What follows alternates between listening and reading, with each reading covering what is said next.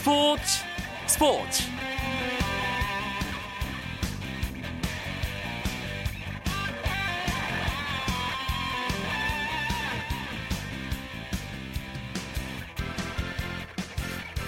안녕하십니까 화요일 밤 스포츠 스포츠 아나운서 이광용입니다.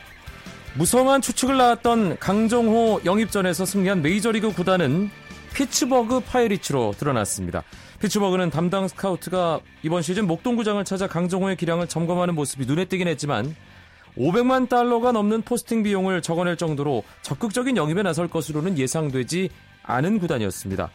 또 강정호의 포지션인 유격수 자리에 전력 누수가 발생하거나 취약 포지션으로 분류된 메이저리그 구단이 아니었다는 점에서 피츠버그의 선택, 행보 상당히 많은 궁금증을 낳게 하는데요. 이 이야기는 잠시 후 메이저리그 전문가와 자세하게 나눠보도록 하겠습니다. 스포츠계 화제 인물을 만나보는 화요 초대석 시간에는 어제 발표된 아시안컵 축구대표팀 선수 가운데 한 명을 만나봅니다. 힌트를 드리자면 가장 치열한 경쟁이 펼쳐지고 있는 포지션의 선수입니다. 기대해 주시고요. 오늘 들어온 주요 스포츠 소식 정리하면서 화요일 밤 스포츠 스포츠 시작합니다.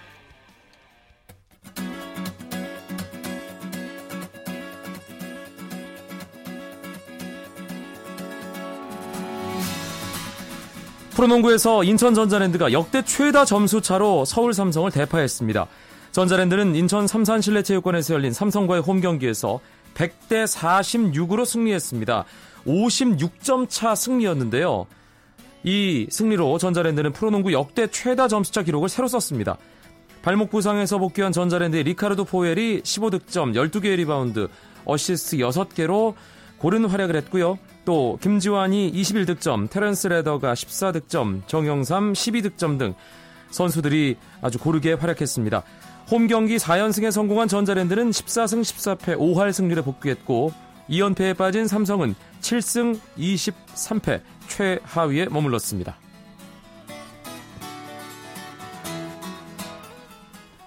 프로배구는 두 경기가 있었습니다. 남자부에서는 우리카드가 대한항공을 꺾고 지긋지긋했던 10연패 사슬을 끊었습니다. 우리카드가 대한항공을 세트스코어 3대1로 이기고 지난 11월 5일 이후 48일 만에 감격의 승리를 맛봤습니다. 우리카드는 까메오 없이 치른 경기였지만 최홍석과 김정환, 신으뜸, 박진우가 두 자릿수 득점을 올리며 승리를 이끌었고 대한항공은 산체스가 홀로 분전했지만 결정적인 순간마다 치명적인 범실이 발목을 잡았습니다. 한편 여자부에서는 GS칼텍스가 세라와 한송이의 활약에 힘입어 흥국생명을 세트스코어 3대 0으로 완파했습니다. 경남FC 구단주인 홍준표 경남도지사의 특정 감사 등 발언으로 해체 위기에 몰렸던 경남FC가 가까스로 되살아났습니다. 경상남도는 경남FC를 2부 리그에서 계속 운영하되 조직을 대폭 구조조정하기로 했다고 밝혔습니다. 경상남도는 지난 15일부터 19일까지 경남FC에 대한 특정 감사를 벌이고 대전FC와 광주FC 등 다른 구단을 방문해 벤치마킹한 결과 경남FC 선수 단장과 사무국장은 폐지하기로 했고 선수단 인원은 46명에서 36명으로 10명을 줄이기로 했습니다. 사무국 직원도 18명에서 11명으로 7명 감축하고 대신 감독에게 전권을 부여하는 감독체제로 전환해 구단을 운영하기로 했습니다. 경남FC는 이른 시일 안에 새 감독을 임명할 예정입니다. 독일 프로축구 도르트문트에서 뛰던 지동원 선수가 아우크스부르크 유니폼을 다시 입었습니다.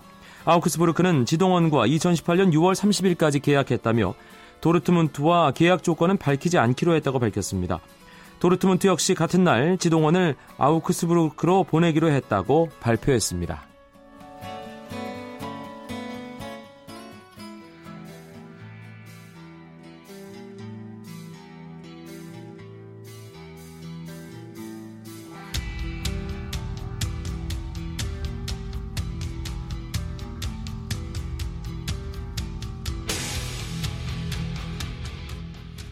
강정호 선수 포스팅의 승자가 늦게 밝혀졌습니다. 피츠버그 파이리치가 그 주인공이었는데요.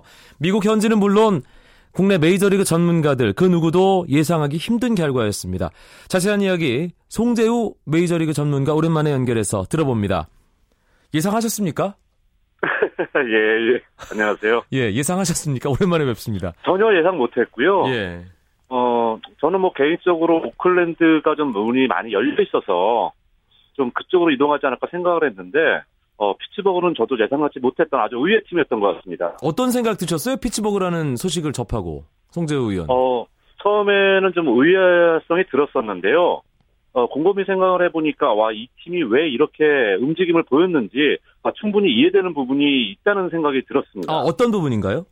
어, 이제 뭐 어차피 피츠버그 뭐 국내 언론을 통해서 이미 뭐 많이 소개가 됐습니다만은, 사실 이렇게 지갑이 두둑한 팀은 아니거든요.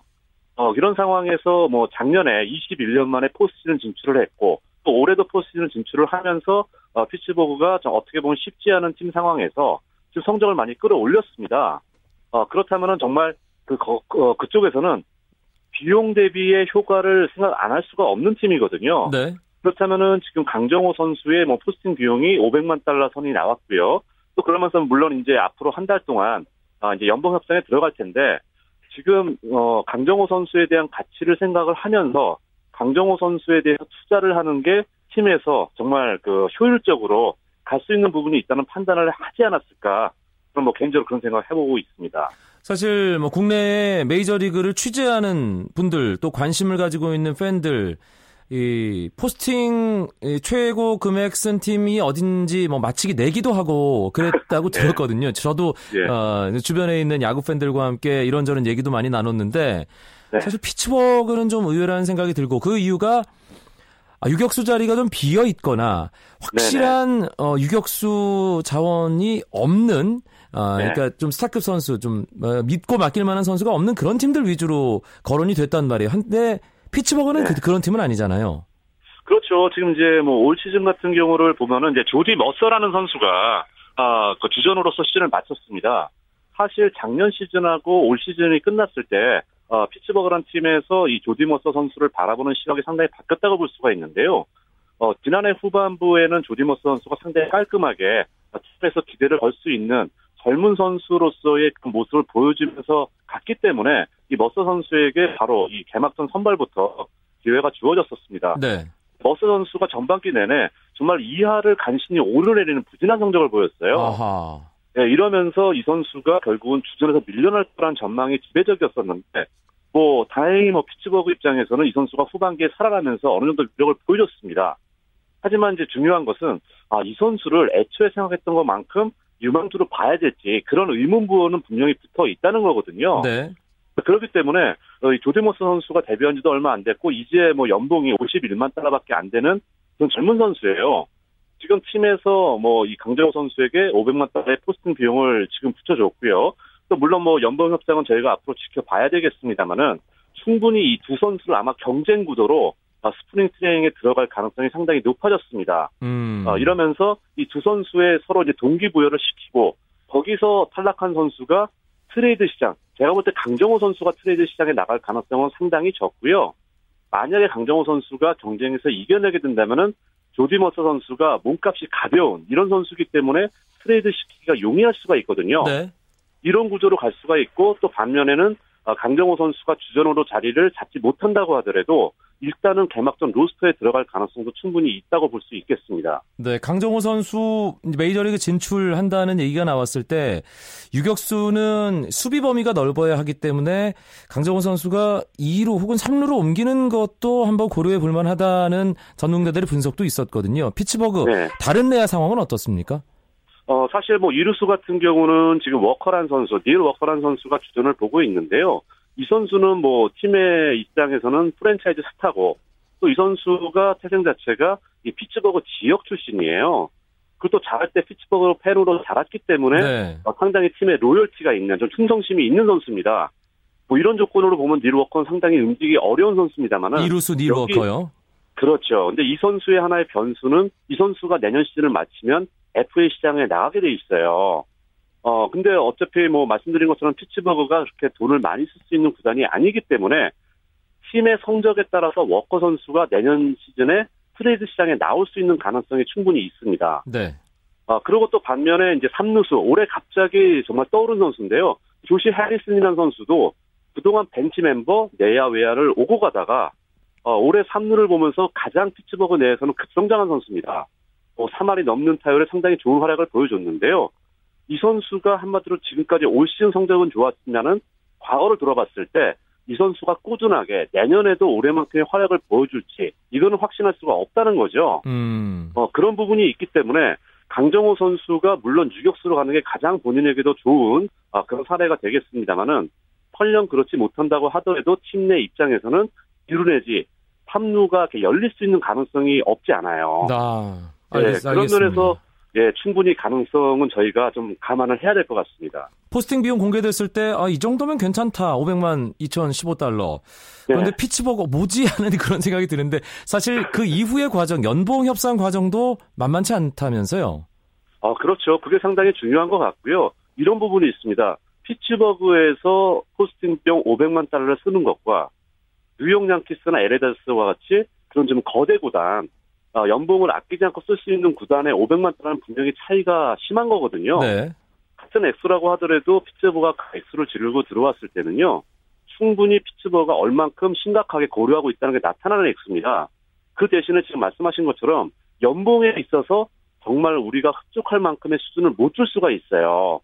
뭐 예를 들어서 어, 강정호 선수의 포스팅 비용을 포함한 전체 연봉 액수가 1,500만 내지 뭐 아주 가장 높이 올라간다고 제가 볼 때는 2천만 달러가 넘어가기가 쉽지는 않다고 보고 있거든요. 네. 왜냐하면 그 정도 액수가 나오게 되면은 아직 FA 시장에 남아있는 현지에서 검증된 그런 FA 내야 수들을 영입할 수 있는 액수가 바로 나와버린다는 거죠. 어, 그렇기 때문에 피츠버그도 그런 점을 감안을 해서 아마 합리적인 선에서 제안을 할 거로 보여지고요. 어, 또 강정호 선수도 뭐 포스팅 비용이 어, 그렇게 실망스러운 액수가 아니기 때문에 충분히 여유를 가지고 하게 되면은 뭐 양측에서 합의점을 찾을 수 있지 않을까 좀 이런 기대감을 가지고 있습니다. 알겠습니다. 앞으로 진행되는 과정 팬들과 함께 아, 지켜보도록 하겠습니다. 오늘 오랜만에 메이저리 이야기, 메이저리그 이야기 들어봤습니다. 송재우 메이저리그 전문가와 함께했습니다. 고맙습니다. 네, 감사합니다. 쳤다 하면 홈런이고 슛 골이고 각본 없는 한편의 드라마 그것이 바로 그것이 바로 손에 잡힌 우승 트로피 목에 걸린 그 배달 너와 내가 하나 되는 그것이 바로 그것이 바로 그것이 바로 꿈꾸던 스포츠 KBS 1라디오 이광용의 스포츠 스포츠 스포츠계 화제 인물을 만나보는 화요 초대석 시간입니다. 오늘 주인공 앞서 살짝 예고해드렸죠. 다음 달에 있을 아시안컵 축구대회에 참가할 선수고요. 가장 치열한 주전 경쟁을 펼쳐야 할 포지션 선수입니다. 이 포지션을 수문장이라고도 표현하는데요. 한국 대표팀에 떠오르는 수문장. 아니, 어떻게 보면, 어, 이제 드디어 빛을 발하는 그런 수문장이라고 할 수 있을 것 같습니다. 누군지 눈치채셨나요? 아시안컵 축구대표팀 골키퍼로 당당하게 이름을 올린 김진현 선수 만나봅니다. 안녕하세요. 안녕하세요.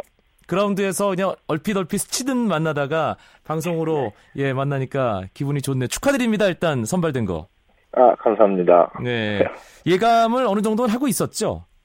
아니요, 전혀. 아 전혀예요. 네. 그동안 하도 어, 뭔가 좀 계속 어, 경계선에서 미끄러졌던 경험이 많아서 그랬을까요? 네, 맞습니다. 좀, 마지막에 좀 많은 아픔들이 있었고요. 음. 기분이 어떻든가요? 기분은 일단, 갈 수 있는 거에 정말 만족을 하고요. 또 이제, 부터 시작이라고 생각하다 보니까, 또, 걱정도 있네요, 좀. 음. 제주 전지 훈련 날씨가 상당히 추웠다고 들었습니다. 훈련 분위기는 어땠습니까?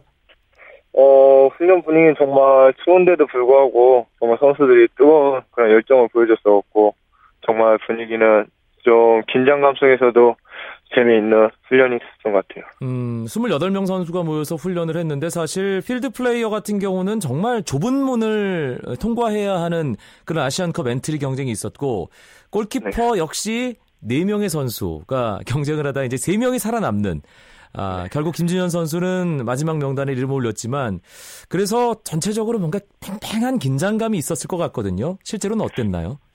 예, 실제로도 확실히 이제 네 명이서 왔다 보니까 한 명이 탈락해야 된다는 또 아픔이 있었고 거기에 또 제가 많은 아픔들이 있어갖고 또 이 아픔을 또 내가 느껴야 되지 않나 이런 생각이 많아갖고 좀 걱정이 많았었죠.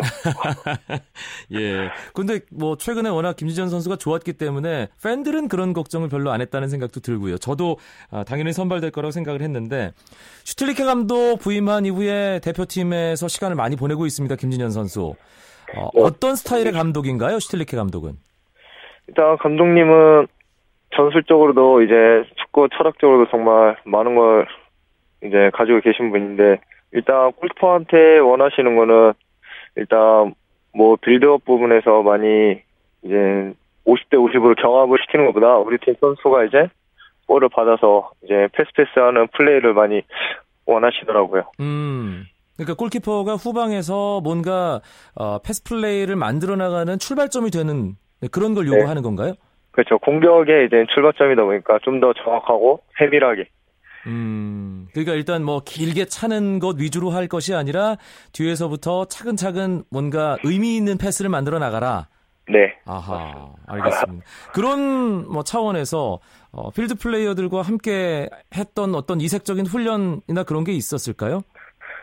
예, 확실히 이제 팀에서는 그렇게 많이 필드 플레이어들이랑 같이 플레이할 수 있는 그런 뭘까 연습 경험이 많이 없다 보니까 대표팀에 와서 이제 감독님이 그런 연습도 시켜주시고 하니까 좀 그런 거 또 이제 제가 경기에서 할 수 있는 그런 도움이 될 수 있는 그런 훈련이었기 때문에 네.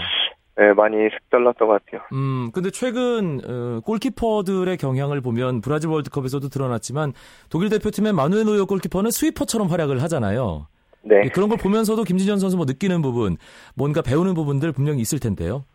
아, 우선 골키퍼로서 그렇게 하기가 쉽지 않, 않다고 생각해요, 저는. 일단 예.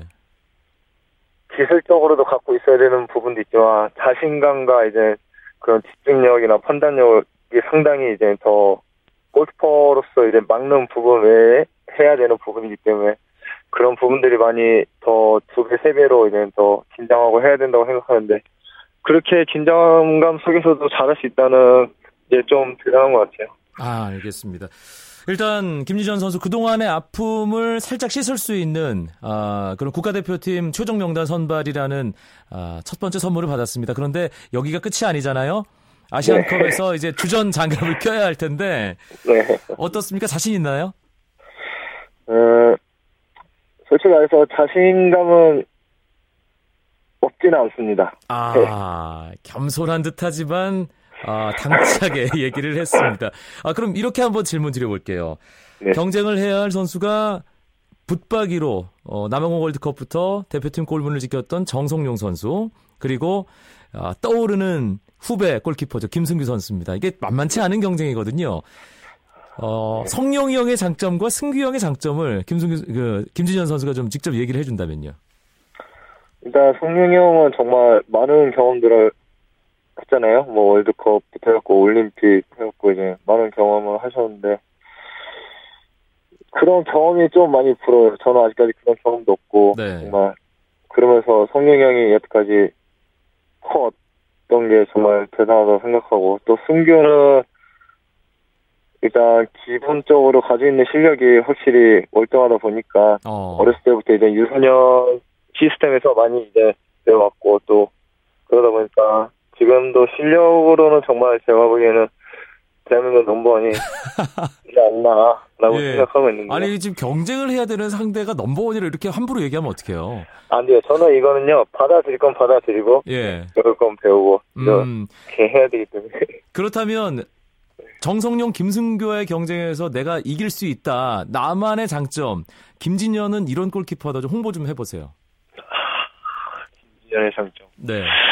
김지현의 장점은 제가 여태까지 축구하면서 느꼈던 거는 빌드업에서 가장 자신 있다. 네. 이제 노여 선수처럼 이제 기술도 있다. 막 이런 식으로 많이 생각해 왔었어요. 음. 여태까지는. 근데 제가 대표팀 경험을 이제 몇 번씩 이제 경기도 나가고 하다 보니까 그런 부분을 제대로 보여주지 못했고 이제 실수 이제 미스 같은 것도 많이 나왔기 때문에 아직까지 제 강점이라고 자신 있게 말을 못 하고 있는 것 같아요. 제가 그러다 보니까 이번 아시안컵 무대를 통해서 증명하면 되겠네요.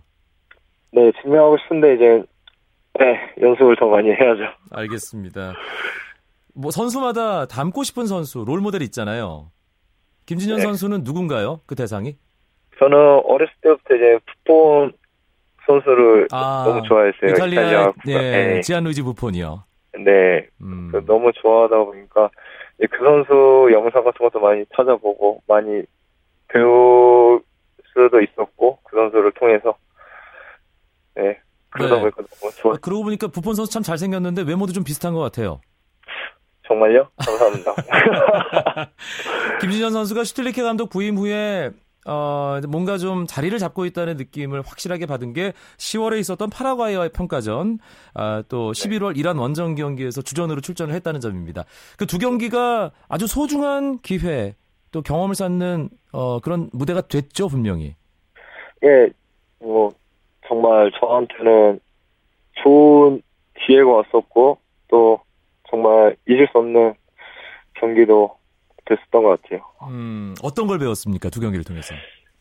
우선은 뭐랄까 대표팀 경기 경험이 너무 제가 없다 보니까 이제 나라를 대표해서 하는 선수가 이제 가져야 할 이제 긴장감이라든지 자부심이라든지 이제 자신감이라든지 그런 부분이 확실히 이제 팀에서 하는 부분이랑은 많이 틀리더라고요. 네.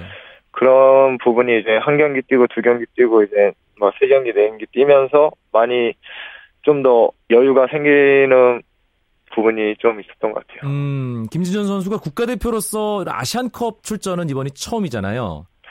두 번째입니다. 아, 두 번째인가요? 아, 아, 죄송합니다. 어, 어, 이, 그, 3년 전에 예. 나갔었나요? 예, 2011년 아하. 아시안컵 카타르 아시안컵 갔습니다. 아, 예, 죄송합니다. 아, 제가 실수를 했네요. 두 번째 아시안컵입니다. 예, 두 예, 번째 아시안컵이고, 예. 그렇다면, 어, 뭔가 좀, 어, 경험을 한번 했, 했기 때문에 분위기는 알 테고, 네. 선수로서 아시안컵을 준비하는 각오 끝으로 한 말씀 듣겠습니다. 예, 선수로서 정말 저도 아시안컵을 이제 처음에는 경험만 하는 부분이 됐었지만 이번에는 꼭 제가 게임을 뛸 수 있는 그런 모습, 모습으로 좀 뵙고 그러다 보면 저도 좋은 경기력으로 팬들한테 보답하는 게 당연하다고 생각하고 또 이제 한국이 55년 동안 우승을 못했는데요. 꼭 우승해갖고 우승컵을 들고 이제 한국으로 다시 돌아왔으면 좋겠습니다. 네, 알겠습니다. 1월 말 김진현 선수가 우승컵에 뽀뽀하는 사진 꼭 확인할 수 있었으면 좋겠습니다. 네. 준비 잘 하시고요. 고맙습니다. 예, 감사합니다. 국가대표 축구대표팀 골키퍼 김진현 선수였습니다. 내일도 9시 35분에 뵙죠. 아나운서 이광용이었습니다. 고맙습니다. 스포츠 스포츠